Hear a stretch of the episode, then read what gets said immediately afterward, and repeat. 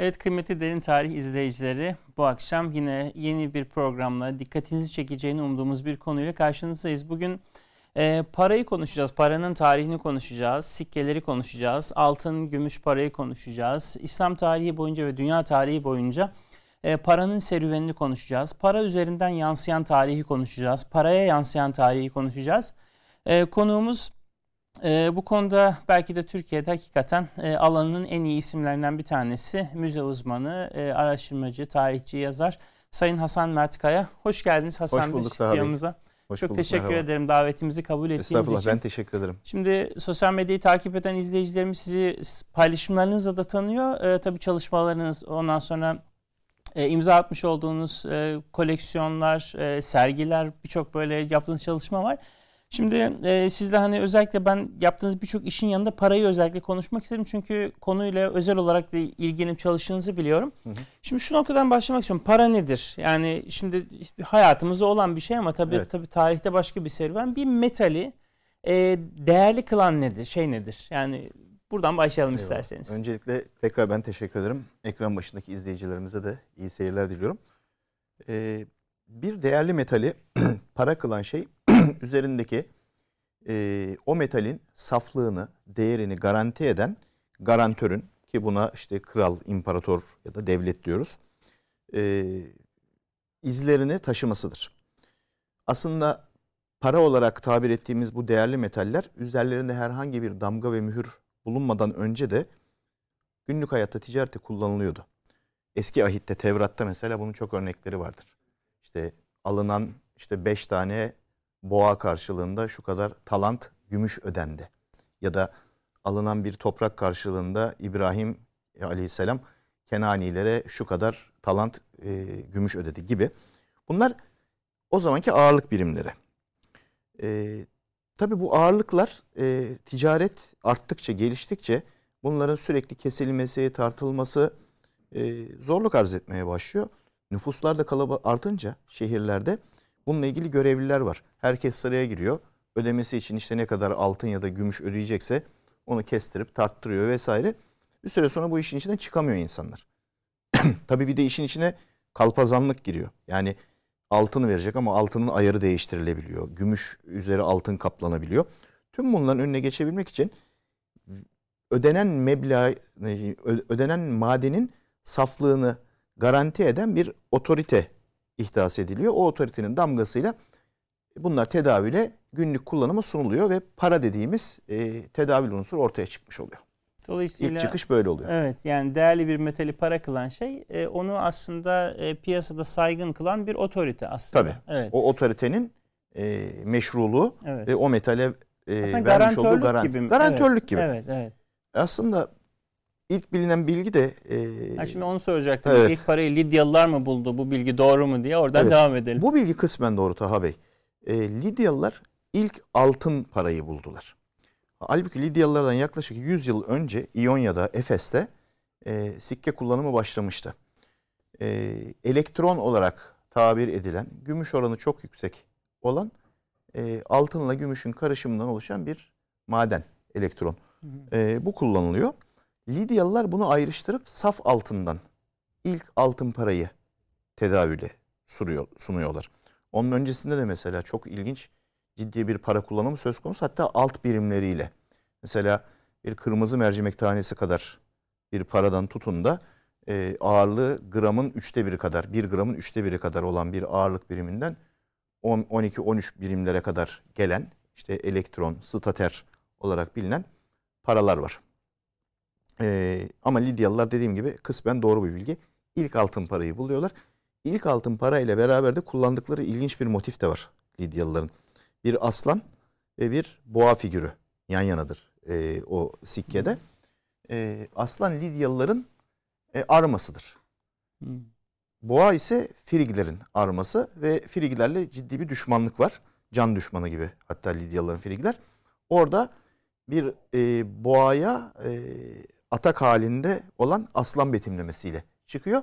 Dolayısıyla daha en erken sikkelerde bu paralar ekonomik bir tedavül unsuru olmanın dışında da bir takım vazifeler görmeye başlıyorlar. Yani iddiayı aslında siyasi ya da askeri iddiayı paraya yansıtmış oluyorlar. Yani sikkeler hiçbir zaman sadece bir ekonomik tedavül unsuru olmamış. Evet. Dini inançlar, savaşlar, barışlar, mimari unsurlar, insanların kılık kıyafetleri, hep bunlar gözlemlenmiş sikkeler üzerinde. Evet, şimdi sorularda oraya da özellikle geleceğim. Şimdi şeyi sormak istiyorum. Paranın tarihinde şimdi dönüm noktalarını böyle göz önüne serecek olursak hangi önemli süreçlerden bahsetmek lazım? Hani paranın gelişimi aslında diyelim. Aslında birkaç tane bununla ilgili kilit nokta var. Bunlardan bir tanesi antik Yunanlıların işte klasik, arkaik ve Helenistik dönemlerde geliştirmiş oldukları sikkeler ve bunların birimleri.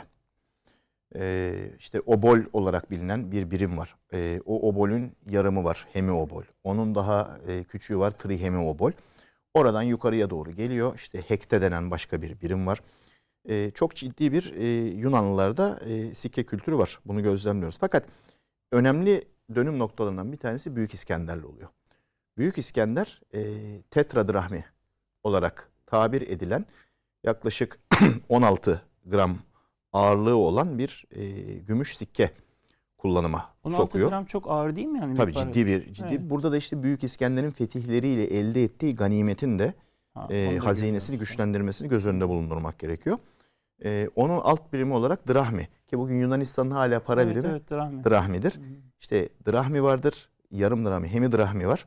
Drahmi var, didrahmi dediğimiz iki drahmi ve tetradrahmiye doğru tridrahmi ve tetradrahmi olarak gelişen bir para sistemi ihdas ediyor Büyük İskender.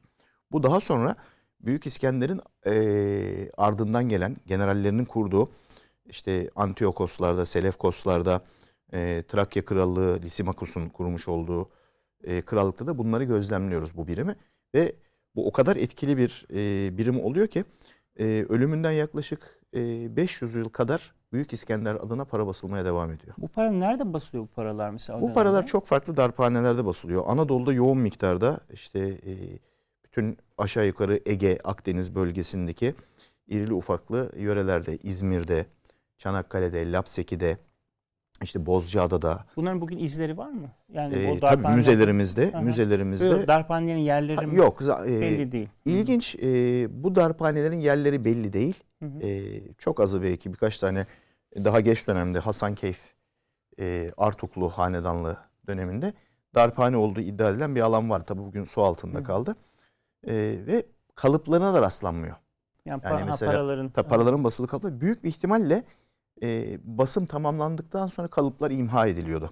Yani yanlış kişilerin, art niyetleri kişilerin eline geçip yani kalpazanlığı engellemek vesaire için çok büyük bir ihtimalle bu kalıplar işlevini gördükten sonra imha ediliyordu. Peki o darphaneler madenlerin yakınlarına mı kuruluyor? Yani şey nasıl, şimdi ham maddeyi... Tabii genellikle işte gümüş ve altın madeninin yoğun olduğu yerler. Hı hı. Ama bunun istisnai örnekler var. İmparatorluk başkentleri sembolik anlamlarından dolayı bir madene uzaklığı, yakınlığı göz önünde bulundurulmadan da orada sürekli para basımı yapılmış. Evet. Anadolu'da bu konuda mesela önemli kentler var. Antakya, Kayseri, İzmir. Bunlar dini yönden imparatorluk merkezleri olmasından dolayı önemli merkezler. Tarih boyunca hiç kesintisiz yaşamın devam ettiği, üst üste medeniyetlerin kurulduğu yerler olduğu için sürekli burada kesintisiz sikke darbe edilmiş. Evet. Şimdi tabii İskender'den bahsettiniz. Bu İskender'in peki mesela şöyle bir şey tasavvur etsek, bugün mesela Avrupa Birliği'nin Schengen bölgesi var. Bir euro orada her tarafta geçen bir para birimi mesela, ya da işte Türk lirasının geçtiği bir hinterland var falan. İskender dönemi mesela para basılıyor. Pratikte nasıl mesela o para bütün ülkede, hani artık bundan sonra bu para geçerli olacaktır mı deniyor mesela? Sistem şöyle, nasıl? Genelde şöyle.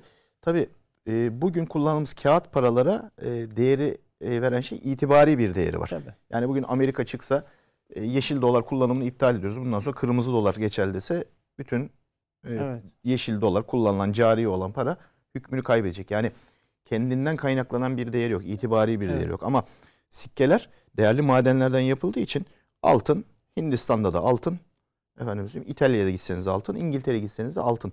Dolayısıyla madenin kendisinin ayarı doğru oldukça, yani kaplama ya da düşük ayarlı olmadığı müddetçe madenin kendisinin itibari bir değeri var. Fakat tabii şu da var. Özellikle mesela bunu Roma ve Yunan sikkelerinde de görüyoruz. Bir imparator öldükten sonra genellikle onun sikkeleri toplatılıp eritilip yeni imparator adına sikke basımında kullanıldığını görüyoruz. Bunlar geçersiz mi oluyor? Onlar tabii piyasada pek artık şeyi kalmıyor. Çünkü usul yeni imparator adına basılan paranın kullanımı. Bir imparator adına basılmamış ama devrini doldurmuş dönemlerin sikkelerine de iptal damgaları vuruluyor. Şeyin yüzü paranın üzerine. İptal damgaları vuruluyor. Yani geçerli değildir. Ne yapacaksın? Bunu götüreceksin. İşte yetkili kuruma vereceksin. Karşılığında işte verdiğin gümüşse gümüş kadar, altınsa altın kadar yeni paradan alacaksın deyip bunlar piyasadan çekilme yoluna gidiyor. Mesela milattan önce 350'lerde Kadıköy'de Kalkedon'da yeni bir sikke basılmasına karar veriliyor ve orada bir bu yayınlanıyor. Bundan sonra eski sikkeler kullanılmayacak. O sırada limana bir ticaret gemisi yanaşıyor ve önceki paraları getiriyor. Alışveriş yapmak için yapamıyor alışveriş. Bu probleme yol açıyor. Sonra anlaşılıyor işte bunları vereceksin. Karşına şu kadar yenisinden alacaksın gibi. Yani ama geçerlilik konusunda madenin kendisi değerli olduğu için nereye giderseniz gidin bir değeri var ki bugün bu günümüzde de geçerli. Yani tabii. Altın dünyanın neresine giderseniz gidin. Gümüş değerli madenler bunlar. Şimdi bir de tabii konu bahsettiğiniz hani hükümdarların isimlerini taşıyor. Onlar dönemlerde işte tedavülden kalkanlar, yeni paralar. Peki şimdi tarihi popülerliği olan paralardan bahsedebiliyor muyuz? Yani bunun tabii. Şimdi başlık olarak. Sikkeler az önce de ifade ettiğim gibi sadece ekonomik bir tedavül unsuru değil. Birçok böyle önemli tarihi olaya şahitlik etmişler. Mesela bunlardan bir tanesi meşhur Roma İmparatoru Julius Caesar'ın katlinde çok önemli rolü olan evlatlığı Brutus. Evet. Brutus bir para basıyor. Sendemi Brutus. Sendemi Brutus denen şey. Brutus'un basmış olduğu sikkenin ön yüzünde bir portresi var. Arkasında çok ilginç iki tane hançer ve ortasında yuvarlak bir başlık görüyoruz. Bu başlık kölelerin takmak zorunda oldukları başlık o dönemde. Yani sokakta dolaşırken hür bir kişiyle işte köle olanın ayırt edilmesi için kölelere kafanda bu başlık olmadan dolaşmayacaksın denmiş. Dolayısıyla o başlık kölelikle çok özdeşleşmiş bir başlık. Bu tasvirin altında da Latin harfleriyle Eidmar yazıyor. Yani E-I-D-M-A-R. E-I-D-M-A-R, Eidmar, Mart'ın 15'i demek. Evet. Mart'ın 15'inde köleler özgürleştirildi. Kölelik kaldırıldı. Neden? Çünkü diktatör Sezar öldürüldü ve köleler özgürleşti. Yani orada aslında o kölelik aslında orada bir Roma köleleşmişti ve ben onu Roma'yı Sezar'ı öldürerek tekrar özgürleştirdim mesajını veriyor. Bir diğer ilginci biliyorsunuz İsa Aleyhisselam'ın normalde 13 havarisi var. Evet. Bunlardan bir tanesi 13. havari Yahuda İskaryot. Yahuda işte içine şeytan mı giriyor artık ne oluyorsa İsa Aleyhisselam'a ihanet ediyor. Ve Farisilere gidiyor Kudüs'te tapınakta. Size diyor onun yerini söylersem bana ne verirsiniz? Sana diyorlar 30 parça şu paradan veririz. O 30 parça bir tetradrahmiydi. Az önce belirttiğim gibi. Sur şehri Tire olarak da geçen kralına ait oradan o dönemin muteber paralarından bir tanesi. 30 parça o para karşılığında İsa Aleyhisselam'ın yerini bildirmeyi, ihbar etmeyi kabul ediyor Yahuda. Ve hem dünyasını hem ahiretini kaybediyor. 30 parça para için. Sonra meşhur işte Getsemani bahçelerine gidiyorlar. İşte eğilip sakalından öptüğüm kişi İsa'dır onu tutuklarsınız dendiğinde onu öperken İsa Aleyhisselam ona bana bir öpücükle mi ihanet ediyorsun Yahuda diyor. İşte İngilizce'de geçen o ihanet öpücüğü Judas Kiss oraya dayanıyor. İşte o para mesela bugün hala literatürde ihanetin parası olarak bilinir. Paranın üzerinde bir kartal ve arka yüzünde bir kartal betimlemesi, ön yüzünde de işte kral, o dönemin kralının portresi yer alıyor. Bunlar işte bunun gibi nice örnekler var. Yani işte İstanbul'un isim babalarından 1. Konstantin'in parası. İşte isimleri şehirlerle, büyük savaşlarla, büyük olaylarla örtüşen kişilerin paraları hep dikkat çeke gelmiş araştırmacılar. Yani dolayısıyla hani bu yönüyle düşündüğümüzde paralar aslında tarihin çok önemli bir kaynağı da oluyor. Kesinlikle. Yani, kesin somut veri sağlayan, kendileri küçük ama sağladıkları bilgi çok fazla. Mimariye, arkeolojinin en önemli veri sağlayıcılarından biri diyebiliriz. Evet. Mimariye, işte antropolojiye, sosyal araştırmalara, teolojik araştırmalara hepsine veri sağlıyor. Hangi dine inanıyorlardı, evet, nasıl giyiniyorlardı, mimarileri nasıl, bazen kayıp bir şehir ya da yıkılmış gitmiş bir amfiteyatro, bir tapınak, bir sunak dönemin sikkesindeki betimlemesinden yola çıkılarak tekrar inşa edilebiliyor. Birçok alanda bize ışık tutuyor. Evet. Ait oldukları dönemin birer gazetesi diyebiliriz aslında. Evet, yani o dönemin evet. yani arşiv belgeleri adeta kesinlikle, bütün her şeyin yansıdığı. Kesinlikle. Böyle konuşunca tabii insan bazı konulara böyle yakından bakmadığında çok üstünkörü geçiyor. Şimdi bu programa hazırlanırken de ben onu özellikle gördüm, yani sizle de sohbet ettikten sonra. Yani sadece altın, gümüş paralar ya da işte sadece bir hani tedavül aracı değil, aynı zamanda işte bir hani arşiv belgesi. Çok önemli bir kanıt, kesinlikle. Bir dönemin şahidi, aynısı. Mesela Roma paralarında, Roma paraları 3 dönem altında aslında inceleniyor. İşte Roma Cumhuriyet dönemi sikkeleri, imparatorluk dönemi sikkeleri ve şehir sikkeleri, Grek-Romen dediğimiz aslında Roma parası ama Grek alfabesiyle basılmış sikkeler. Mesela Cumhuriyet dönemi Roma sikkelerinde portreler idealistiktir. Yani hayali portrelerdir. Ama imparatorluk dönemine geldiğimiz zaman realistik portrelere dönerler. Yani imparatorun fiziki görünümü nasılsa adeta bir polaroid fotoğraf gibi ya da vesikalık fotoğraf işte. O kral ya da imparator gerçek fiziki özellikleriyle betimlenir. Mesela işte İmparator Nero'nun paraları, Domitianus'un paralarında işte görürüz yani mesela işte Nero mesela Donald Trump'a çok benzer. Sima yani olarak fiziksel böyle. Tabii yani işte kalın boyunlu, enseli, oldukça kilolu bir kişi olarak tasvir edilmiştir. Onu da paradan çıkarıyoruz. Tabii paradan çıkartıyoruz yani ve gerçekten mesela o dönem imparatorlar adına yapılan heykellerde de simaların çok tuttuğunu görüyoruz. Evet. Dolayısıyla gerçekten ait olduğu dönemin resmini de çekiyor para. Evet. Şimdi şuraya geleceğim. Paralar tabii girişte de bahsettiniz. Onu biraz açmanızı rica edeceğim. Sadece tedavül unsuru olmamış tarihte. Yani mesela sikkeler üzerinde genel anlamda hani bütün altın, gümüş, bakır paralar üzerinde dinin nasıl bir etkisi olmuş? Hani sadece İslam açısından sormuyorum. Hani genel anlamda. Aslında Roma'dan itibaren ele alırsak mesele yani pagan inanışlarından itibaren çok ciddi olmuş. Hatta ana belirleyici unsur olmuş. Çünkü bir devletin en temel propaganda aracı. Yani iletişim olanaklarının çok kısıtlı olduğu bir dönem düşünün. Evet. Televizyon yok, internet yok, gazete yok, fotoğraf yok. Evet. Hiçbir şey yok. Dolayısıyla birçok mesaj merkezden taşraya paralar aracılığıyla iletilmiş. Çünkü herkesin elinde. Herkesin elinde. Evet. Mesela çok uzak bir tali bir noktada oturan bir kişi eline bir para geçtiği zaman aa bak önceki imparator ölmüş, yeni bir imparator gelmiş evet. diye anlayabiliyor.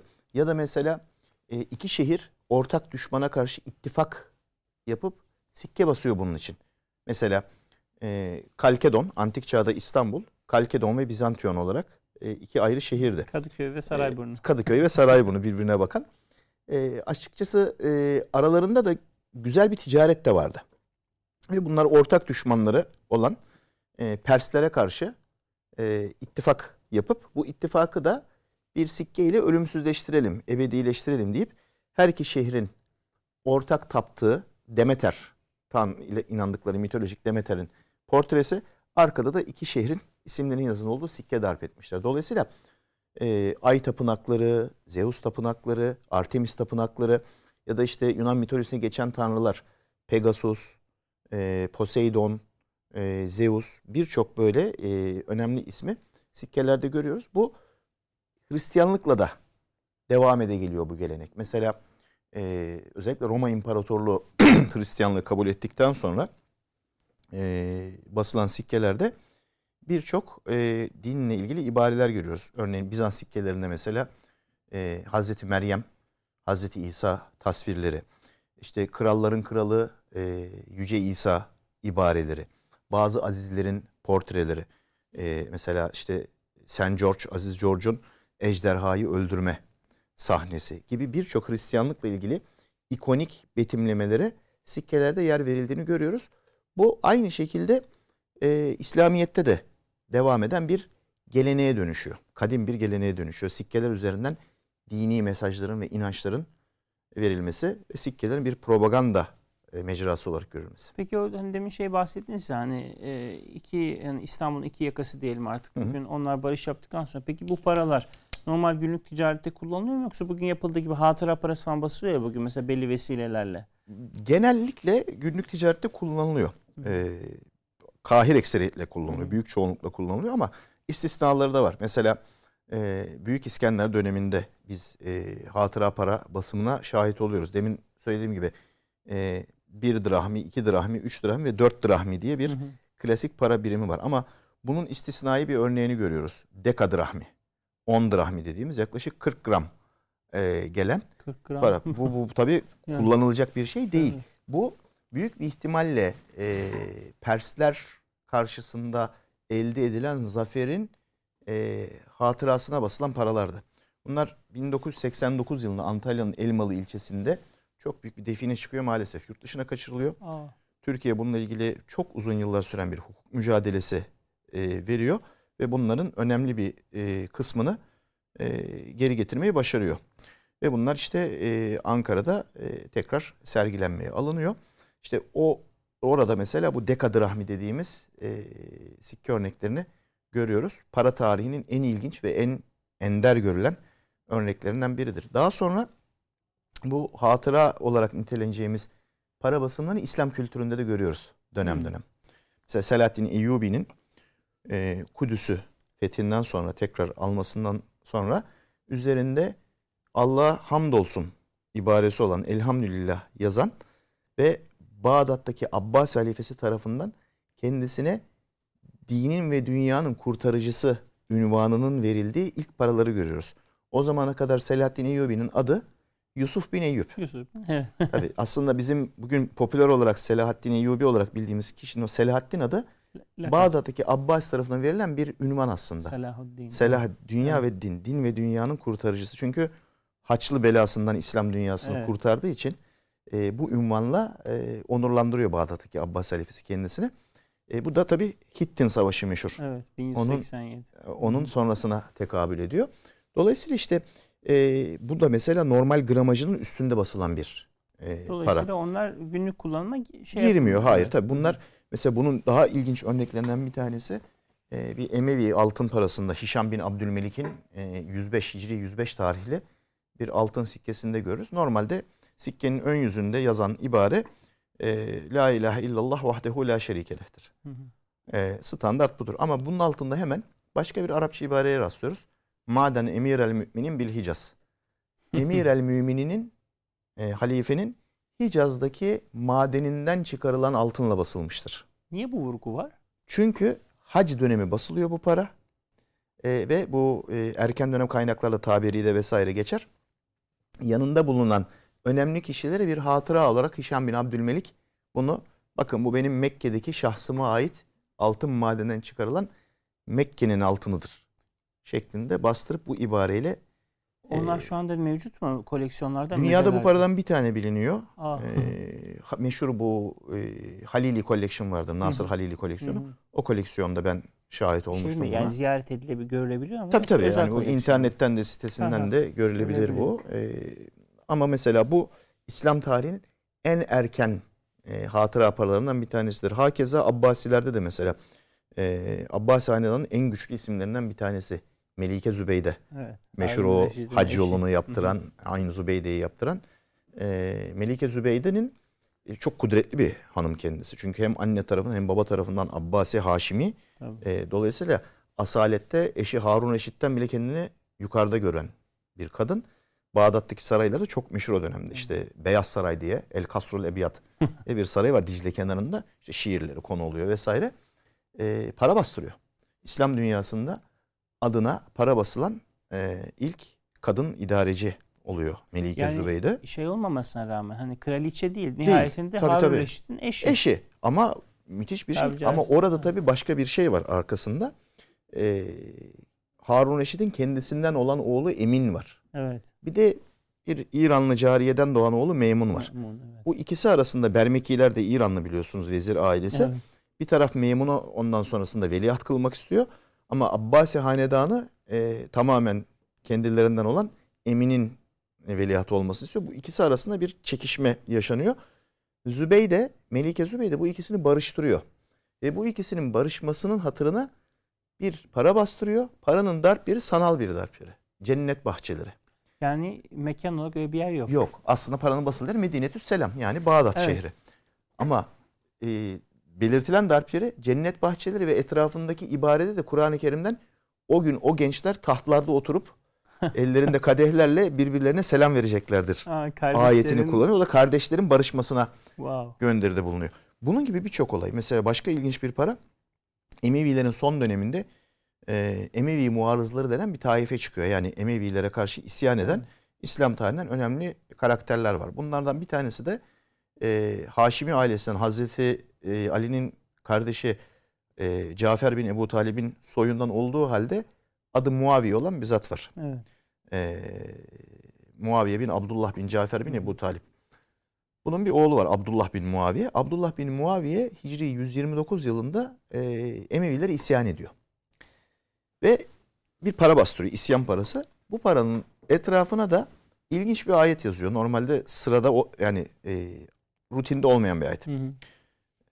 O da kulla es'elukum ecran illeyye illa meveddete fil kurba. Ben sizden akrabalık bağlarının hakkını yerine getirmeniz dışında fazladan başka bir ecir ücret istemiyorum. Peki bu neye dayanıyor? Muaviye bin Ebu Süfyan Abdullah bin Muaviye'nin babasına gidiyor. Pardon, dedesine gidiyor. Diyor ki, duyduğuma göre diyor eşin gebeymiş diyor. Eğer diyor bir erkek doğurursa, bir oğul doğurursa aramızdaki akrabalık bağının hakkı için adını Muaviye koyar mısın diyor. O yüzden ismi Muaviye. Abdullah bin Cafer'e söylüyor. Evet. Abdullah bin Cafer de kabul ediyor bunu. Tamam diyor, eğer diyor eşin bir oğul doğurursa adına, senin adını vereceğim diyor. Hakikaten de erkek oluyor çocuk. Bunun üzerine Abdullah bin Cafer çocuğa Muaviye adını veriyor. Tabi Muaviye bin Ebu Süfyan bunu duyunca çok seviniyor. Çünkü Haşim Moğolları ile arasındaki o kırgınlığı şeyi gidermek istiyor. Hazreti Ali ile yaşanan şeyi. Ve Abdullah bin Cafer'e bu jestinden dolayı 100.000 dirhem gönderiyor. Abdullah bin Cafer bu paraya bir pusula yazıyor. O pusulada bu ayet yazıyor işte. Evet.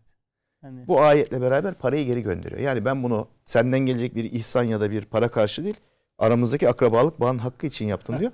İşte bu Muaviye büyüyor. Onun oğlu Abdullah bin Muaviye Emevilere kılıç çekiyor. Evet. Ve paraya da işte bu ayet yazıyor. Bu hadiseyi hatırlatmak için. Ama tabii başarısız oluyor isyan ve öldürülüyor taraftarlarla yani beraber. Yani sadece bir paradaki ibareden birçok şeye çıkabiliriz tabii. Yani. Mesela Mülk suresinin ilk ayetleri. Fetih suresinin ayetleri.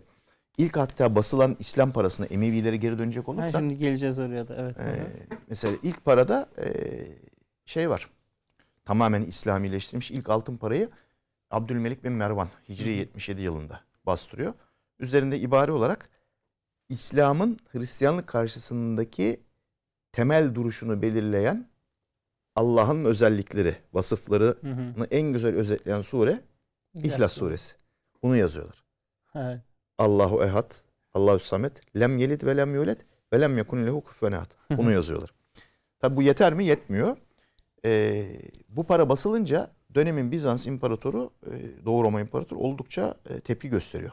Yani Müslümanların altın para bastırıp ticarette, ekonomide alternatif bir birimle ortaya çıkması oldukça ses getiriyor ve savaşla tehdit ediyor.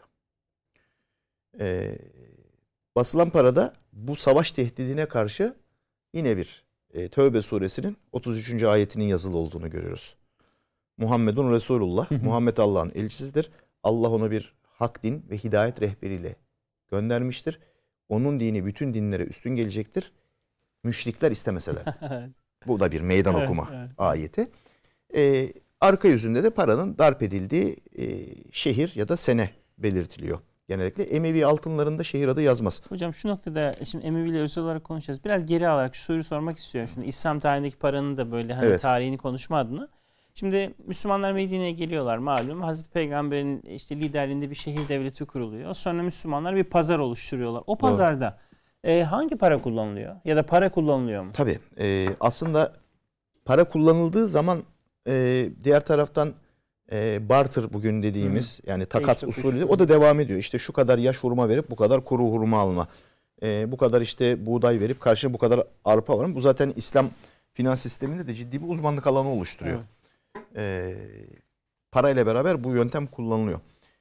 Ama para olarak o dönemde Arap Yarımadası'nda Arapların basmış olduğu herhangi spesifik bir altın ya da gümüş para söz konusu değil. Genellikle Roma paralarını kullanıyorlar ve de İran, Sasani dönemi paralarını kullanıyorlar. Fakat Roma paraları gramının sabitliği ve ayarının saflığı nedeniyle Sasani paralarına göre daha çok itibar görüyor. Sasani paralarında daha mı çok hile hurda? Sasani paralarında dönem dönem ayar kaybı çok görülüyor. Maşuş dediğimiz, yani ayarı, gümüşün içine bakır katıldığı ve gümüşün ayarıyla oynandığı çok karşılaşılan bir... Soruyu açıyor isterseniz. Tabii konu çok keyifli olduğu için. Nasıl anlıyorlar paranın o dönemde? Mesela içine diyelim bakır karışıyor. Onu nasıl test ediyorlar o dönemde? Rengi çok belli ediyor. Bir de sesi, metalin sesi. Tabii. Mesela saf gümüşü buraya attığınız zaman şu masanın üzerine çıkarttığı çınlama sesiyle içinde bakır olanın çıkarttığı daha tok bir ses. Bir bu oluyor. Bir de içinde bakır fazla olan gümüş çabuk kararıyor.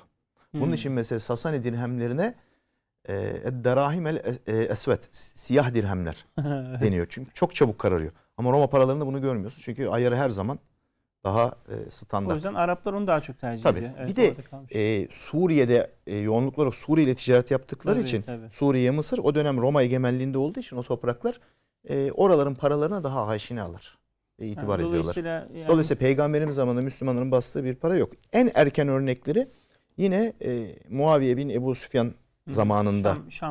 Şam dönemi orada görüyoruz. Emevilerin Süfyani kolunda. Aslında o da Bizans etkisi galiba, değil mi? Tabii ilk basılan paralarda çok ilginç. Bunlar iki dönemde inceleniyor. Zaten Müslümanlar o dönemde iki temel coğrafi fethediyorlar. Bir tanesi işte Biladü Şam dediğimiz Suriye toprakları. İkincisi de İran toprakları. İran topraklarında Arap Sasani paraları dediğimiz paralar, Suriye, Ürdün civarında da Arap Bizans paraları dediğimiz paralar kullanılıyor. Sasani paralarında genelde paranın ön yüzünde Kisra'nın portresi, arka yüzünde ateş sunağı ve yanında iki tane ateş muhafızı, ateşgede bulunur. Bunun kenarına tabii yine aynı şekilde kenarında oradaki vali isimlerine yer verilmiş. Kimler bunlar? İşte El-Haccac bin Yusuf Es-Sakafi, önemli kişilerden bir tanesi. İşte orayı fetheden önemli kişilerin, daha sonra oraya vali olarak tayin edilen kişilerin isimlerini görüyoruz. Arap Bizans sikkelerinde ise Bizans tipinde bir takım işte Latince, Yunanca harflerin yanına Arapça muteber anlamına gelen işte tayyip, caiz gibi bir takım kelimelerle basıldığı darp yerinin primitif şeylerini görüyoruz. Mesela Filistin, Lud, Hama, Halep, Humus gibi şehir isimlerinin Bizans ikonografisi altında, monografileri altında yer aldığını görüyoruz. Ta ki işte dediğim gibi Hicri 77 yılında ilk %100 her şeyle İslamileştirilmiş altın paranın, 78 yılında da ilk gümüş paranın tamamen basılmasıyla Emeviler döneminde, değil mi? Emeviler, tabii. Abdülmelik bin Mervan zamanına geliyor bu. O tarihten bugüne bu kesilmeden irili ufaklı işte 150 tane hanedan çıkıyor. Ona şimdi geleceğim. Şimdi Emeviler dönemi deyince o dönemde mesela darphaneler nereler? Yani nerelerde basılıyor paralar? Şam değil sadece galiba. Sadece Şam değil.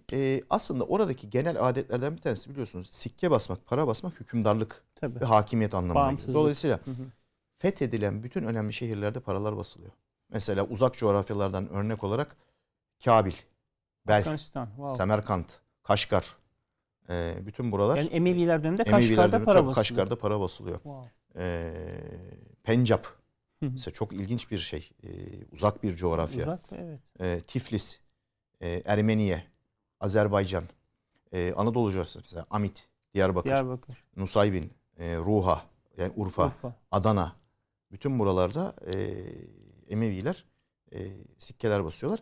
Yani bu artık bir nevi oranın fethedildiği ve kendi toprakları, kendi damgasını basmak gibi, anlamına geliyor. Dolayısıyla çok Emevilerde yaklaşık 150 civarında darphane var.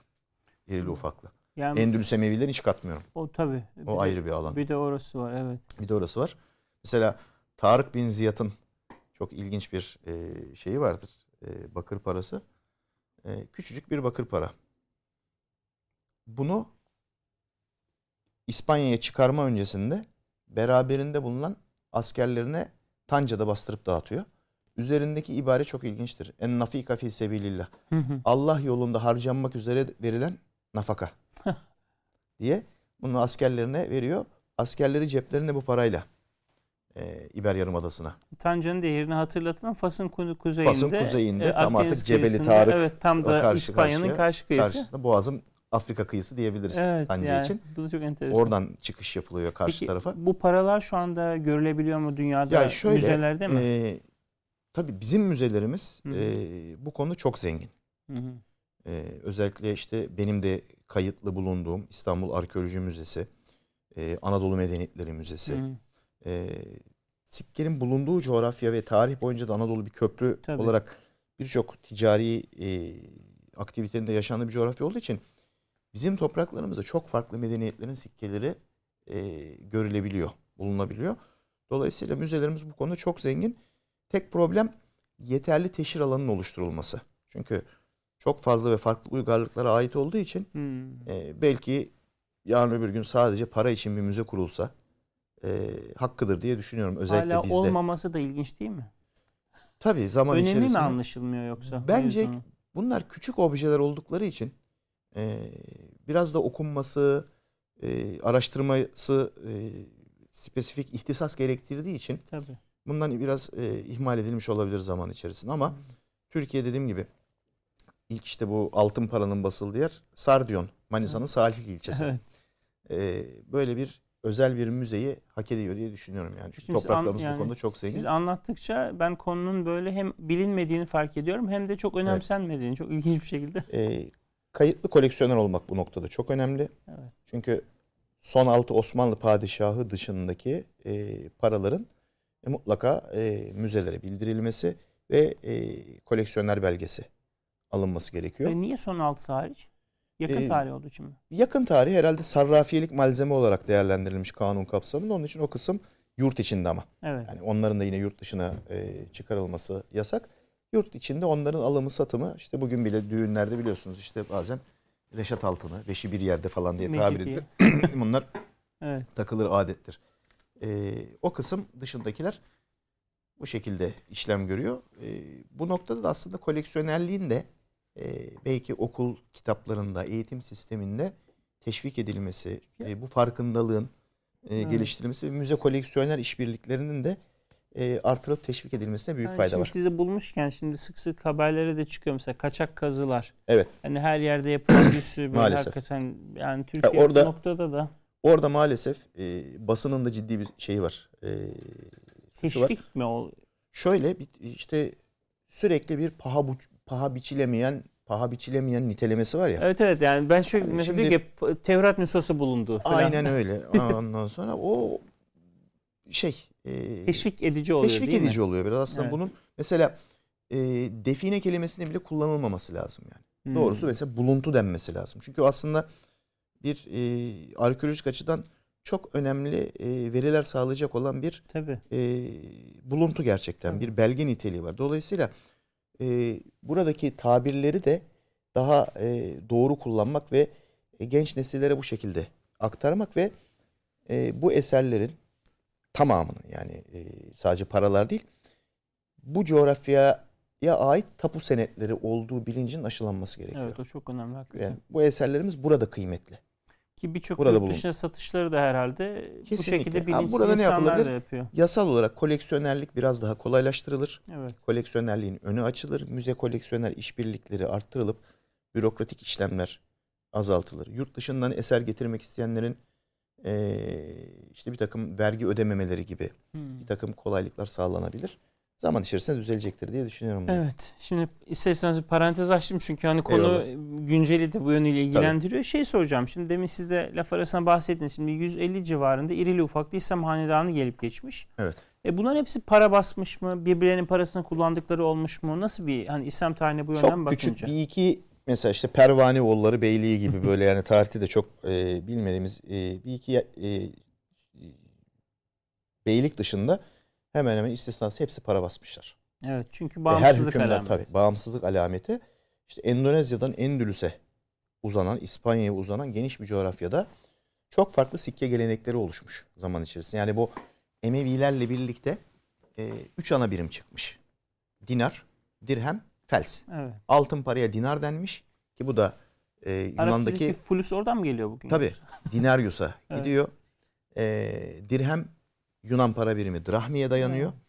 Evet. Fels de follis'e dayanıyor. Buradan adapte edilmiş, arabize edilmiş kelimeler bunlar. Fakat zamanla Abbasilerin ikinci döneminden itibaren, yani Hicri 200'lerden itibaren birimlerde çeşitlenme yaşanıyor. İşte çifte dirhemler, daha ağır dinarlar, altın paralar basılmaya başlanıyor. İlerledikçe bu özellikle Osmanlı dönemine ya da bir takım işte Kacar Hanedanlığı vesaire gibi Gazne Hanedanlıklarına falan geldiğimiz zaman, Babür İmparatorluğu dönemine, Hint İslam coğrafyası bambaşka gelenekler ve bambaşka ağırlık birimleri getiriyor. Çeşitleniyor zaman içerisinde birimler. Osmanlı'da da böyle oluyor. Evet. Şimdi tabii para deyince, hani siz paranın üzerindeki şeylerden, işaretlerden bahsediniz. Bir soru sormak istiyorum, bu figür meselesi. Yani şimdi İslam'da suret yasağı var ve bu hani İslam tarihi boyunca da hakikaten uygulanmış birçok noktada. Tabii uygulanmadığı yerler olmuş ama genel olarak bir şey var, kural var. Paralar üzerinde peki böyle hani insan sureti, hayvan sureti, hani bu anlamda böyle nasıl bir şey var? Şimdi İslam açısından sikkelere bakarsak çok ilginç. Bu suret yasağının çok geç dönemlere denk geldiğini görüyoruz. Daha en erken Emevilerin Suriye ve Ürdün coğrafyasında bastıkları bakır paralarda dahi akrep, kuş, fil, timsah gibi bir takım, ördek gibi figüratif öğelerin kullanıldığını görüyoruz. Timsah, hani ne alaka diyeceğim artık da, timsah Afrika'nın hani düşününce. Tabii, yani Mısır'da da çünkü o coğrafyada mesela böyle bir figüre yer vermişler. Coğrafi bir şey olarak mı, işaret olarak belki mı? De coğrafi, yani o bölgeye ait bir alamet olduğu için büyük bir ihtimalle olabilir. Sonrasında geliyoruz. Mesela Abbasilerin bastığı bir takım paralarda tavşan ve yine kartal görebiliyoruz. İlerleyen dönemde Selçuk Memluklara geldiğimizde mesela bunun yine bir örneği var. Mesela Rükneddin Baybars, 1. Baybars, biliyorsunuz Bars aslında Pars. Evet, Pars. Ve parasında bir Pars figürüne yer vermiş. Kudüs'te Aslanlı Kapı'da siz de biliyorsunuz, kapısında Parslar hala Parslar durur hala. Diyarbakır'da mesela surlarda yine tasvirler, burç tasvirleri, Malabadi Köprüsü. Dolayısıyla aslında İslam'ın altın çağı olarak tabir ettiğimiz dönemde hem mimaride hem de sikkelerde figüratif unsurlara bol miktarda yer verildiğini görüyoruz. Bunun en ilginç örneklerinden biri Anadolu Selçuklu sikkeleriyle Atabeylikler dediğimiz Artukoğulları, Danişmentoğulları, Mengücek, Saltuk, Zengiler dediğimiz Atabeylik dönem paraları. Mesela çift başlı kartallar, burç tasvirleri, birçok figüratif öğeye, hatta Helenistik dönemden etkilenip Antik Yunan medeniyetinden adapte edilen figürlere de yer verilmiş. Hristiyanlıktan alınan bir takım figürlere de yer verilmiş. Mesela işte Selçukluların Tokat Meliki, Ankara Meliki, işte atı üzerinde başı haleli ejderhayı öldürür biçimde betimlenmiş. Hristiyan Aziz. St. George tabii, ama İslam parası. Bu dönem Anadolu'nun işte aslında o çok renkli olduğu dönemi de yansıtan bir şey. Selçuklularda İran mitolojisinin yansımaları, işte şiiri hurşit dediğimiz aslan ve güneşli ya da atının üzerinde ok atan sultan tasviri gibi, tahtında oturan sultan, elinde dünya küresini tutan sultan betimlemesi gibi, Eyyubiler de buna dahil. Bol miktarda kullanıla gelmiş daha bir ilginç bir şekilde. Bu Osmanlıların Fatih'ten sonra Fatih'e kadar, Fatih'in de mesela Tire'de basılan bakır paralarında. Şimdi özel olarak Osmanlı'da soracaksınız. Görüyoruz. Onun için figüratif öğeler çok önemli rol oynamış. Propaganda anlamında da mesela Artukoğullarından, Artukoğulların bir parası vardır. İşte bağdaş kurmuş bir zırhlı, miğferli, elinde kılıç tutan bir savaşçı, belinde kesik bir haçlı kellesi tutar. Çünkü haçlılarla çok ciddi mücadelelerin olduğu 1100'lerin sonu, 1200'lerin başları olan bir dönemdir. Ve para işte bir propaganda aleti olarak, aracı olarak çıkmaktadır. Zengilerin mesela bazı paralarında elinde hilali kaldıran, yani biz İslam'ın bayraktarıyız mesajı veren sikkeler söz konusudur. Bunun tersi de Haçlı sikkelerinde. Mesela Arapça basının Haçlı sikkeleri var. Hangi dönem Arapça? 1187-1190 civarında. Ama tam Kudüs'ün işgali altında. Tam Kudüs'ün zaten evet. Parada Yafa'da basılmış. Ha, paranın Kudüs'ün üzerinde Arapça Bismillaheb vel ibn ve ruhel kuts ilahun vahid amen amen amen. Baba oğul kutsal ruh adına tek ilah. İşte amin amen amen yazıyor. Öbür yüzünde de işte bu yüzyıldan sonsuza kadar izzet ve şeref İsa Efendimizin olsun. Baya dini propaganda. Tabii tabii. Sonra Papa buna kızıyor. Siz diyor nasıl Müslüman kafirlerin lisanıyla diliyle para basarsınız? Zinhar olmaz diyor. Yasaklıyor bunu. Bunlar da bu sefer bizim Pseudo-Arabik dediğimiz yalancı Arapçayla para basıyorlar. Yani bir araya getirdiğiniz zaman anlamlı bir kelime oluşturmayan gelişigüzel harfleri bir araya getirerek ama yine Arap alfabesi. Niye peki? Yani çünkü hakim üst kültürün etkisinde kalıyorlar. Allah Allah. Bir de oradaki hayata uyum sağ. Bir şekilde hayat devam ediyor. Savaş da olsa ticaret olacak.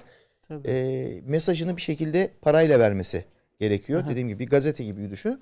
Sonra buna da izin verilmiyor. Bu sefer tekrar Latince.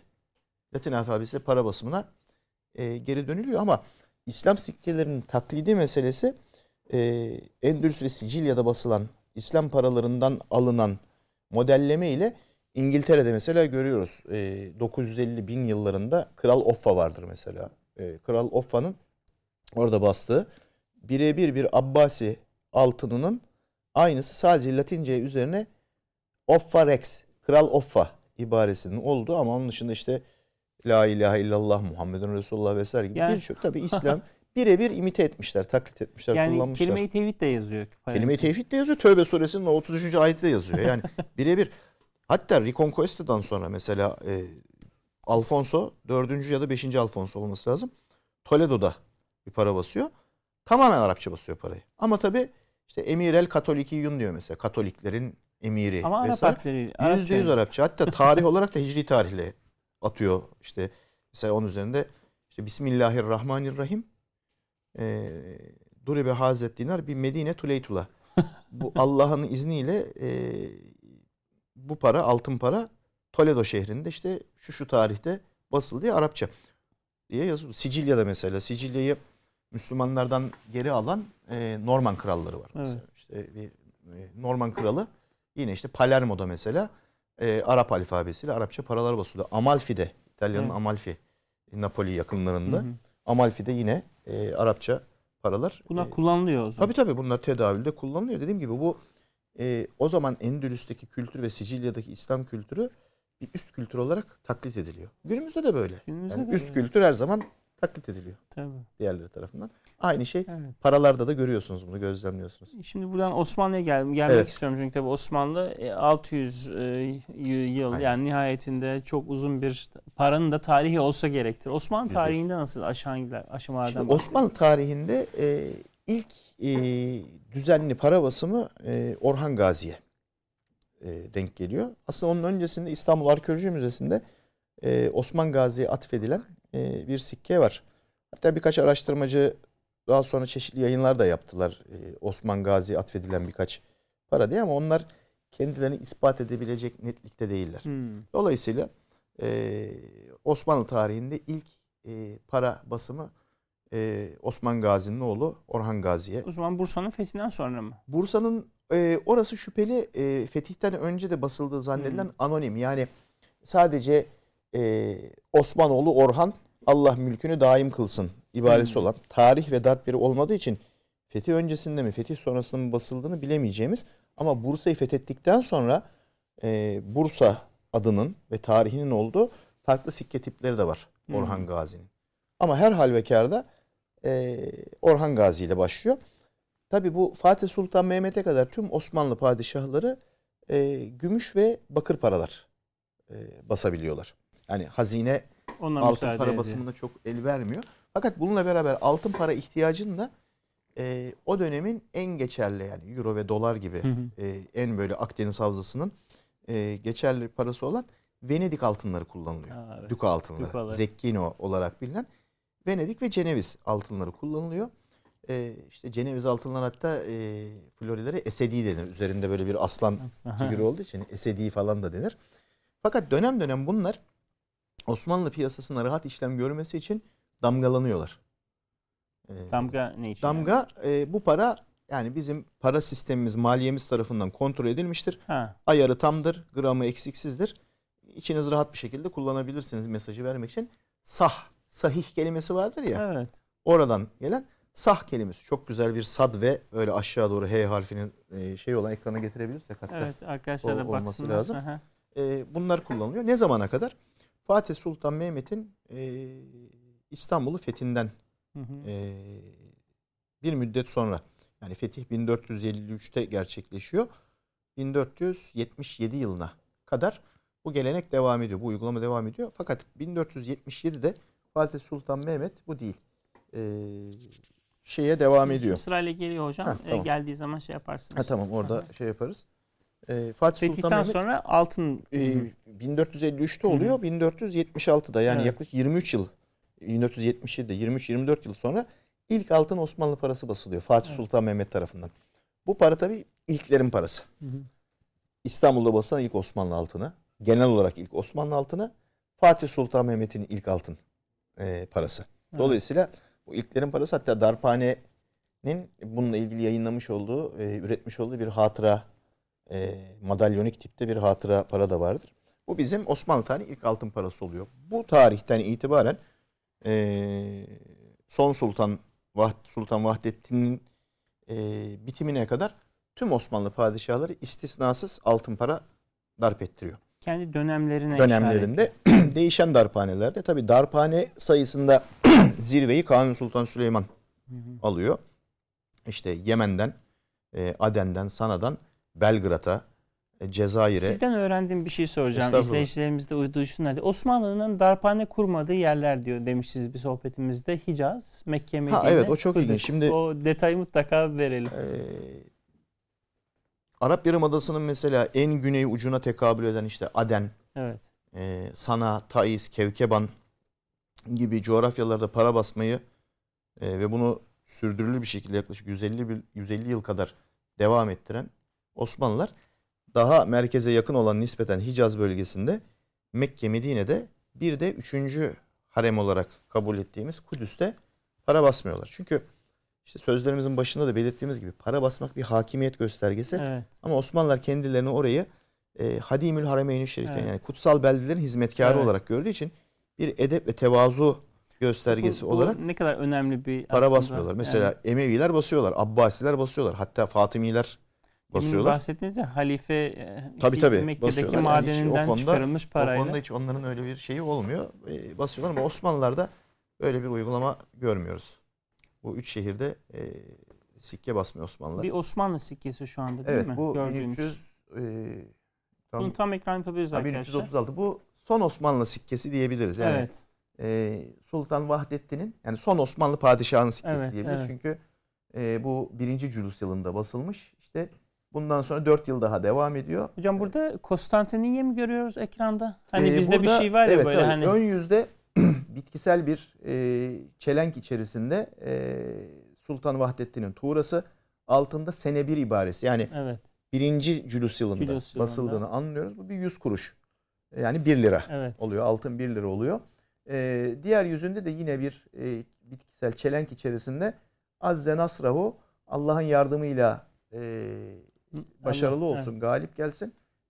Konstantiniyye'de 1336 senesinde basıldı. Yani şu detayı şunun için soruyorum. Şimdi İstanbul'a Konstantiniye diyoruz o zaman. Tabii. Osmanlı Fatih'ten itibaren, evet, Osmanlı paralarında İstanbul çok büyük bir oranda hep Konstantiniye diye anılmıştır. Evet. Bunun istisnaları vardır. Zolta olarak tabir ettiğimiz bir takım ya da bir takım işte cihadiye ya da fındık altınlarında İslambol olarak geçer. İslambol olarak geçer. Bir de 2. Mahmut'un istisnai bir uygulaması var. Surre alaylarıyla Mekke ve Medine'ye gönderilen tasadduk olarak oradakilere infak edilmek üzere, Hicaz ahalisine dağıtılmak üzere gönderilen bir para basılıyor. Ona da darp yeri olarak Darül Hilafetül Aliye, Darül Hilafetül Seniye yazılıyor. Aa. Hilafetin yüce başkenti. Peki o zaman İstanbul ifadesi yok. Yok, İstanbul hiçbir şekilde yok. Çok ilginç. Hep yani Konstantiniye var. Tek istisna dediğim gibi İstanbul, evet, var. Şehirler için kullanılan mesela ibareler vardır. Selçuklularda da mesela Darülmülk Konya. Hı hı. İşte Darülcelal Erzurum. Darülcelal. Darülcelal Erzurum. İşte Aydınoğulları Beyliği'nde onların merkezi Birgi'ydi. Evet. Darülfetih Birgi gibi. Hı hı. Yani zaferlere açılan, fetihlere açılan, fetihler kapısı Birgi gibi ibareler var. Burada tabii Anadolu Türk beyliklerinde, Selçuklularda çok özel ibareler var. Şimdi tam oraya geleceğim. Şimdi siz özellikle o konuyu da çalışıyorsunuz, onu da biliyorum. Evet. Sikkelerdeki dualar ve ibareler. Şu an evet, yaklaşık işte bir senedir bu konuyu çalışıyorum. Evet. İnşallah bittiğinde ümit ediyorum ki bu konuda yapılmış en bütüncül çalışma olarak çıkacak. İşte Endülüs'ten Endonezya'ya kadar tüm İslam hanedanlıklarının paralarında kullanmış olduğu özel ibareler, ayetler ve bunların nedenleri. Evet, örnekler verseniz çok dikkat çekici şeyler var biliyorum. Bu konuyu aslında şeyle de kıyasla, mukayeseli gitmek lazım. Mesela Roma paralarında bir beşer imparator ilah mesabesinde görülür bazen. Evet. İşte Divo Augustus yazar, işte ölümsüz ilah Augustus imparator ya da Diva Augusta imparatoriçe için aynı şeyi kullanır nitelemeyi. Ama bakıyorsunuz mesela İslam sikkelerinde el mülkü lillah, mülk Allah'ındır. El azametü lillah, azamet Allah'ındır. El izzetü lillah, izzet, yücelik Allah'ındır. Hatta daha enteresan mesela Fahrettin Behramşah Mengücek Bey'i, onun basmış olduğu Erzincan'da bir parada El abdül aciz, el muhtac ile rahmetile, Allah'ın gariban, aciz ve rahmetine muhtaç kulu. Sanki mezar gibi, kitabesi gibi değil mi? Yani burada bir tevazu görüyorsunuz. Evet. Ama dönem dönem mesela özellikle mücadele olan, savaş olan yıllarda farklı şeyleri, mesela işte Süleyman bin Kılıçarslan'ın, yani bir Selçuklu, Sultan el Kahhar, ya, kahreden sultan. Çünkü ciddi bir mücadele, bir savaş içerisinde. Tabii. Yine gibi şeyleri görüyoruz. Ama İslam sikkelerini diğer Roma sikkelerinden ayıran şey eşyaya ve medeniyete bir bakışın gözlemlenmesidir bunların. Evet. Yani mesela Akkoyun Uzun Hasan, Fatih Sultan Mehmet'in Otluk belinde savaştı. Hı hı. Onun bir sikkesinde kim zerre miktarı iyilik yaparsa karşılığını görür. Hemen amel miskale zerretin hayran yara. Evet, evet. O yazar. İşte men iltica ilal hak necah. Kim hakka sığınırsa, Allah'a sığınırsa kurtulur. gibi birçok şey görürüz. En özel dualar da Konya ve civarında hüküm sürmüş olan, Osmanlı'nın da en dişli rakibi olan Karamanoğlu paralarında görülür. Karamanoğlu paralarında mesela ilginç bir dualı ibarelerden bir tanesi. Hepsi dua ve ayet değil, bazen kelam-ı kibar dediğimiz güzel sözler de var. Mesela bereketül ömrü fi hüsnü amel, bereketül mal fi edaü zeka. Ömrün bereketi güzel, erdemli amelde, güzel işlerle, malın bereketi de zekatını eda ile olur. Evet. Şimdi düşünüyorum, hani esnafsınız, alışveriş yapıyorsunuz, elinize para geliyor. Para böyle dua mecmuası gibi, vaaz tabii, gibi. Yani her an hatırlatıyorsun. Yani beni infak et diyor, iyi işlerde harca, dayanışmada harca, yardımlaşmada harca gibi ibarelere rastlarız. Sultan Alparslan'ın mesela meşhur büyük Selçuklu Sultan'a Alparslan'ın bir şeyi vardır. Eğer onu ilk ekrana getirirsek 56 nolu görsel olacak. Arkadaşlar 56 nolu görsel, bir bakabilirseniz onu şey yapalım, ekrana getirelim. Hocam bu şu anda ekranda gördüğümüz. Şu an az önce bahsettiğim işte bu Hişam bin Abdülmelik'in 105 tarihli hac ibadeti esnasında bastırmış olduğu ve Emevilerin en erken dönem örneklerinden birini görüyoruz şu an. Üzerinde de kelime-i tevhid var değil mi? Tabii, bir tarafında La ilahe illallah vahdehu la şerikeli, ekranın sağ tarafına düşen kısımda onu görüyoruz. Bunun etrafında devren Tövbe suresi 33. ayet ibaresi. Öbür yüzde ortada İhlas suresinin bir kısmını görüyoruz ve hemen altında maden emirel müminin bil Hicaz. Yani halifenin Hicaz'daki madeni ibaresi. Etrafında basılmış da paranın basım yılını burada görüyoruz. İşte Bismillah, Allah'ın adıyla, bu altın para dinar sene hamse ve miye, 105 senesinde basıldı, darp edildi ibaresini görüyoruz. Bu paralar mesela şimdi ekranda gördüğümüz para mesela şimdi müzelerde mi dünyada bunlar? Bu bilinen tek örnek ve dediğim gibi Halili koleksiyonunda ben bu konuştuğumuz rastladım. Evet, rastladım. Evet. Hocam şu anda ekranda gördüğümüz galiba değil mi? Bu ekranda gördüğümüz para Büyük Selçuklu Sultanı Alparslan'ın Merv şehrinde miladi 1068 Hicri 460 yılında basmış olduğu ve üzerinde Esma-ül Hüsna'nın tamamının 99 isim burada bulunuyor. Etrafında yine dediğim gibi bu Tevbe suresi ayeti, Rum suresinin ilk ayeti, pardon Rum suresinin 2. ve 3. ayeti. Eninde sonunda emir Allah'ındır. Evet. Mübaresi billahil emri min kabli ve min ba'd. Ve yine Fetih suresinden inna fetehna leke feten mübin ayeti işlenmiş. Yani tam bir manifesto gibi aslında. Kesinlikle, evet. Kesinlikle. Bundan bir sonraki şeyimiz var. 57 nolu görseli de ekrana getirebilirsek aslında. Orada da bir yine kaligrafik olarak da İslam Sikketani'nin zirve örneklerinden biri diyebiliriz. Bu da çok sıra dışı bir birim. 25 dinar olarak geçiyor. Bu değil mi hocam? Evet bu. Hı hı. Bu işte İlhanlı Sultanı Olcaytu Hüdaben'le Muhammed'in Bağdat'ta bastırmış olduğu bir para. Miladi 1310 yılı oluyor bu da. Hicri 710'a denk geliyor. Burada da mesela sol tarafa denk gelen, ekranda sol tarafta yer alan kısımda La ilahe illallah Melikül Hakkul Mübin Muhammedun Resulullah Sadıkul Vadül Emin Aliyun Veliullah Emirel Müminin. Niye? Çünkü Olcayt'ı Caferi mezhebinden. Evet. Şii Caferi mezhebinden de.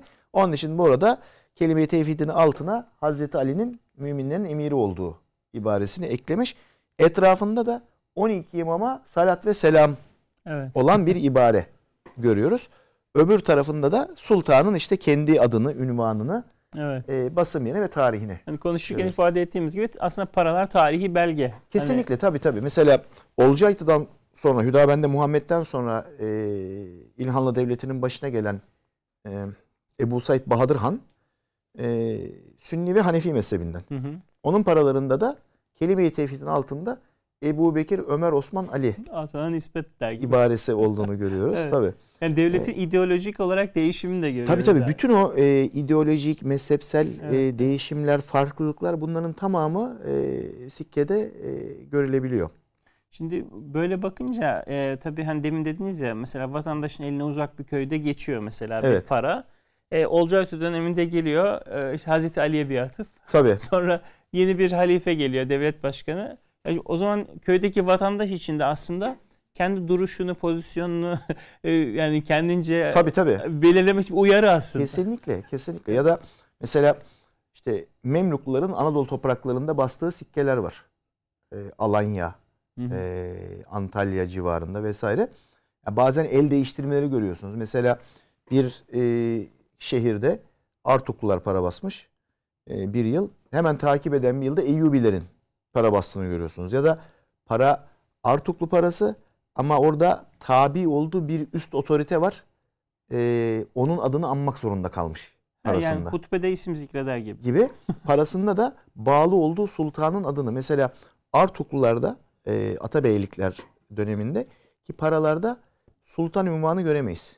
Hep melik der. Hmm. Çünkü sultan ünvanı ancak bağımsız, tamamen bağımsızlık durumunda basılan. Ama Atabeylikler ağırlıklı olarak Selçuklulara ya da Eyyubilere tabi oldukları için melik ünvanı dışında daha böyle büyük ibareler kullanamamışlar. Ama Selçuklularda mesela baktığınız zaman işte Sultanel Azam, Yüce Sultan ya da Sultanel Muazzam, İzzet Dünya ve Din, dinin ve dünyanın şerefi, itibarı, izzeti gibi daha böyle güçlü ifadeler. Hatta kimi Selçuklu sikkesinde Zulullah fil ard, Allah'ın yeryüzündeki gölgesi gibi bir takım ibarelerde görüyoruz. Osmanlılar ibare olarak genellikle Fatih Sultan Mehmet'le birlikte iki çeşit ibare kullanıyor altın paralarında. Bir tanesi bu altın parayı darp ettiren, bu kıymetli madeni darp ettiren Daribün Nadri, denizde ve karada güç ve zaferler sahibi ünvanı kullanıyor. Tabii. Bir diğer ibarede iki karanın sultanı ve iki denizin hakanı Sultanoğlu Sultan gibi. Sultan İbn Sultan. Evet. Tabii. Fakat Hicaz'da olmasa da Bağdat, Hille gibi Irak coğrafyasında özellikle Kanuni Sultan Süleyman döneminde basılan gümüş paralarda Hadimül Haremeyn-i Şerifeyn ünvanı kullanıldığını da görüyoruz. Bir ek olarak ama bu Doğu darphanelerinde kullanılmış. Yani Belgrad gibi, Modova gibi, işte Piravadi gibi. Kitleye yönelik de aslında. Kitleye yönelik tabii kesinlikle. Mesela Osmanlı'nın doğudaki paraları daha etli paralardır. Daha gramajı yüksek paralardır. Çünkü oradaki hakim alışkanlık o yönde. Hmm. Balkanlarda daha küçük, akçe olarak tabir edilen. Çünkü alışkanlık o yönde. Alışkanlık o yönde. Hmm. Yani yere göre mesela Tunus'ta, Magrib'de basılan Osmanlı paraları bazıları kare biçiminde basılmış. Çünkü o Magrib alışkanlığı kare formunda basılmış. Kare minareler gibi. Aynen, kesinlikle. Kesinlikle. Güzel bir bağlantı. Onun gibi kare formunda basılmış. İlginç darphaneler. Mesela böyle bir para sistemi, maliye sistemi ve bunu kontrol etmek de çok büyük bir başarı. Yani düşünsenize eş zamanlı olarak Belgrad'da, Aden'de, Modova'da, Moldova bugünkü, efendime söyleyeyim, Mağrib'de, Tlemcen. Evet, yani Cezayir'in güneyinde, evet. Tlemcen'de, Tunus'ta, geliyorsunuz buraya Sakız Adası, evet. Mardin, Urfa gibi daha nispeten küçük yerlerde, Halep, birçok coğrafyada yüzyıllarca süren bir para geleneği. Evet hocam, önemli. Şimdi süremiz de doluyor. Yani benim için böyle çok keyifli bir sohbet. Hakikaten böyle gerçekten akıp gitti böyle su. Bir de arada böyle ben hani... parayı çok seven biriyim. İşim için para verim. Evet. Eminim böyle esprilerle de böyle karşılaşıyorsunuz. Hani işi para, böyle parayla uğraşmak olan para birisi aynen. olduğu için. Şimdi hocam bir de son olarak bir temenniyle inşallah programı toparlayalım, bağlayalım. Bu bahsettiğim gibi İslam sikkelerinde dua ve ibareleri çalışıyorsunuz. Evet. İnşallah o kitaplaşır. İnşallah. Kitaplaştığı zaman tabii belki ilerleyen süreçte program daha yaparız. Çünkü birçok soru var. Oraları hiç soramadım bile. Süreyle de kısıtlı olduğumuz eyvallah, için. Eyvallah. Çok teşekkür ederim hocam. Ben teşekkür ederim Taha Bey. Çok yani sağ olun. Davetimizi kırmadığınız için. Ya, estağfurullah, rica ederim. Çok keyifli, her güzel zaman, bir program oldu. Çok teşekkür ederim. Evet kıymetli izleyicilerimiz, bugün müze uzmanı, araştırmacı, tarihçi, yazar Hasan Mert Kaya bizimle beraberdi. İnanıyoruz ki keyifli program izlediniz. Çünkü gerçekten çok dikkat çekici. Benim mesela burada ilk defa öğrendiğim birçok ayrıntı da oldu. Tekrar kendisine çok teşekkür ediyoruz. Evet. Şimdi kısa bir ara, programımızın daha sonra ikinci yarısında birlikte olacağız.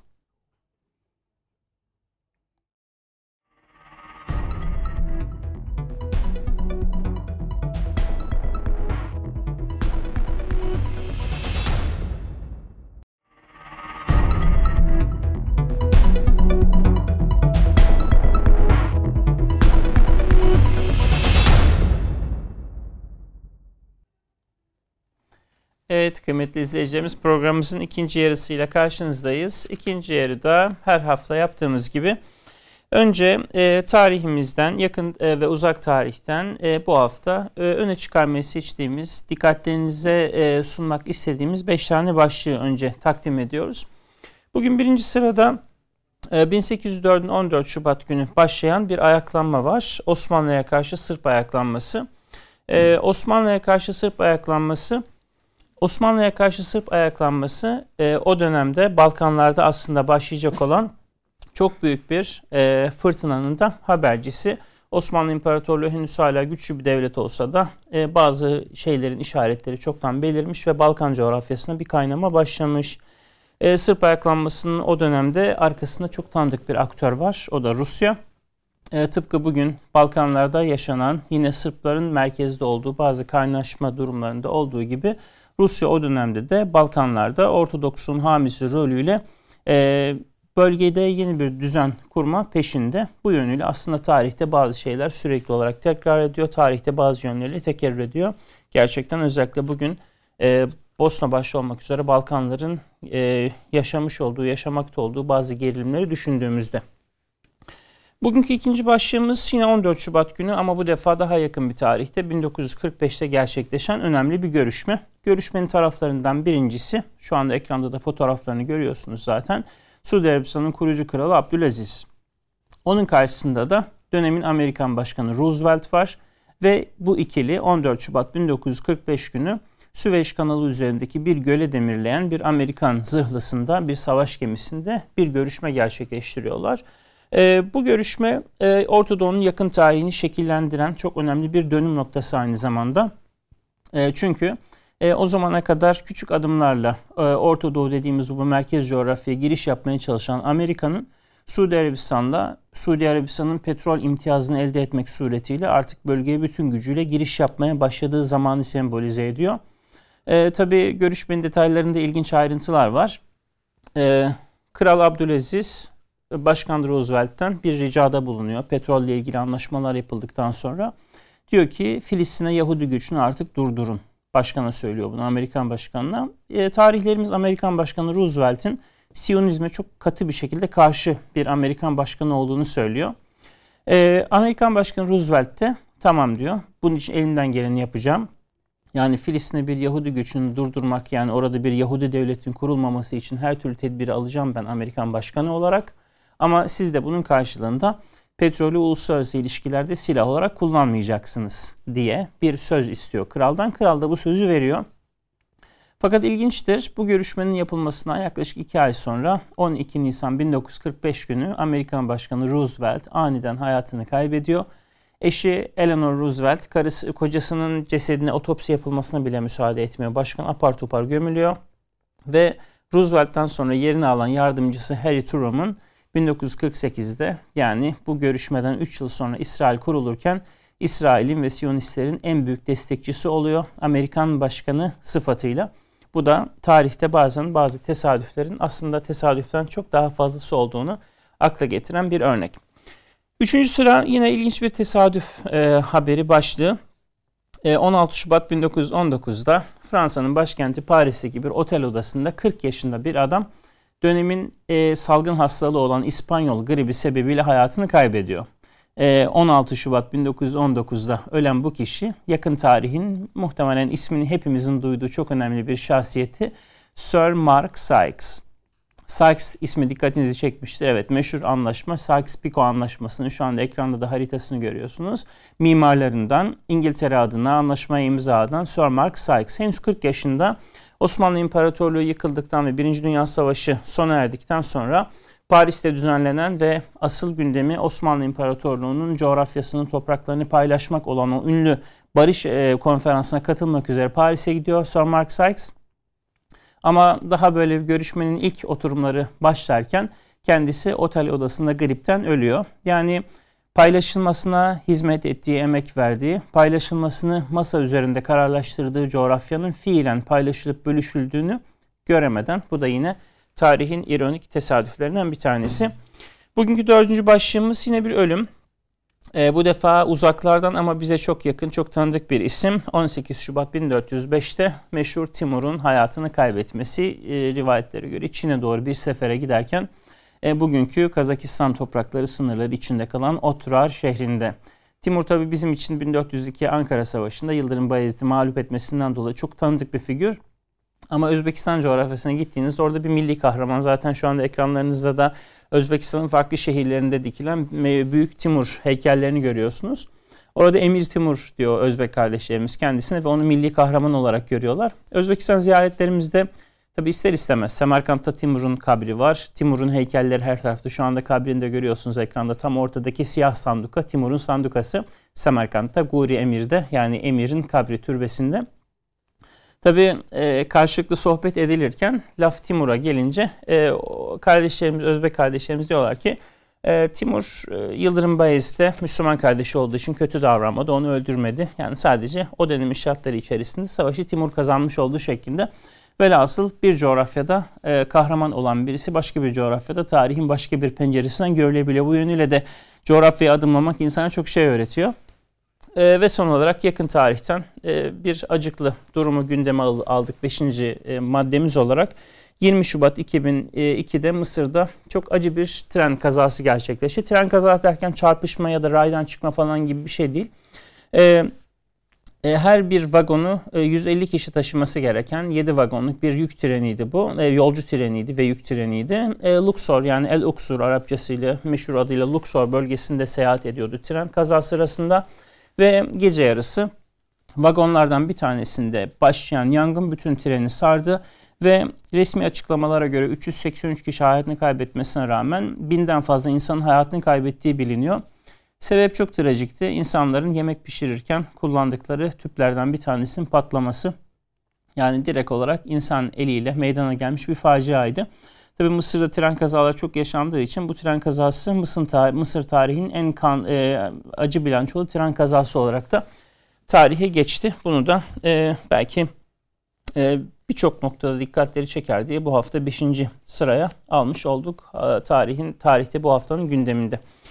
Şimdi her hafta yaptığımız gibi kitap tanıtımlarına geçeceğim. Yine her hafta hatırlatıyorum.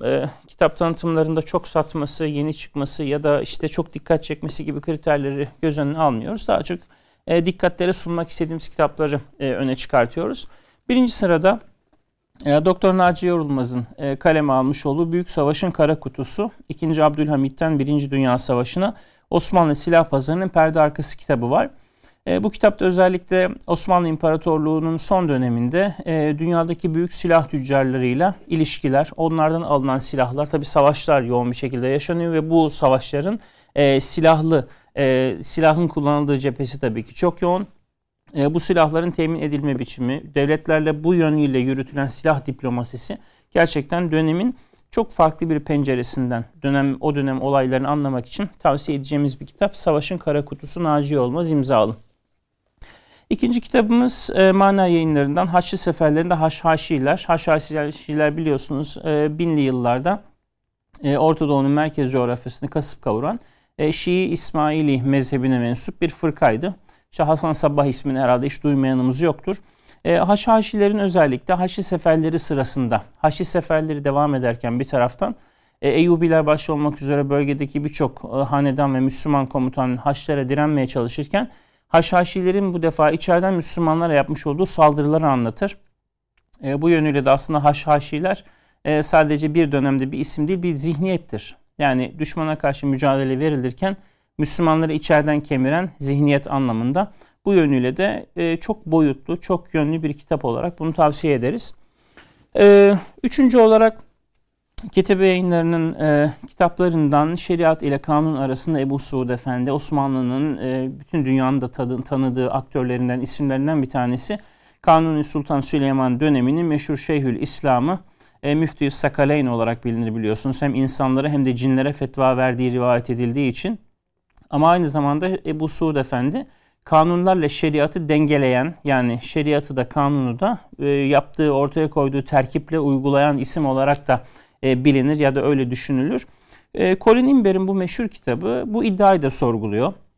Yani Ebu Suud Efendi'nin biyografisi, hayatı eşliğinde aynı zamanda onun gerçekten şeriatla kanun arasında bir dengeli bir terkip kurabildiği iddiası gerçek mi sorusunun da peşinden gidiyor. Yani bir hukuk adamının siyasetle ilişkileri, o dönemde kanuniyle kurmuş olduğu denge ya da yakın dostluk hepsi kitabın içerisinde. Bu yönüyle de dikkat çekici olduğunu düşünüyorum. Dördüncü kitabımız Türkiye Diyanet Vakfı'ndan Endülüs'ten İspanya'ya. Türkiye'de Endülüs'le ilgili çalışan hocalardan yazılar alınarak Endülüs medeniyetinin çok farklı veciheleri ortaya konmuş. Özellikle Endülüs'le ilgili şöyle özet mahiyetinde kolay okunan, akılda kalan bir kitap okuyayım derseniz içinde böyle hem fotoğraflar, Elhamra Sarayı başta olmak üzere o dönemdeki eserlerin krokileri falan da var. Bu da özellikle tavsiye edilir. İşte Mehmet Özdemir Hoca başta olmak üzere birçok meşhur isminde yazıları kitapta mevcut. Ve son olarak Say Yayınları'nın kısa başlığıyla takdim ettiği tarih serisinin yeni kitabı Kısa Afrika Tarihi. Daha önce burada da tanıttım. Kısa Fransa Tarihi, Kısa İngiltere Tarihi gibi böyle başlıklarla Kısa Portekiz Tarihi, Kısa Afrika Tarihi de Afrika ile ilgili şöyle giriş mahiyetinde bir metin okuyayım derseniz tavsiye edeceğimiz güzel bir kitap. Evet kıymetli izleyicilerimiz, bugünlük programımızın sonuna geldik. Önümüzdeki hafta yine dikkatinizi çekeceğini düşündüğümüz konu ve konuklarla karşınızda olmak üzere. Hayırlı haftalar, hayırlı hafta sonları diliyoruz. Görüşmek üzere, iyi akşamlar.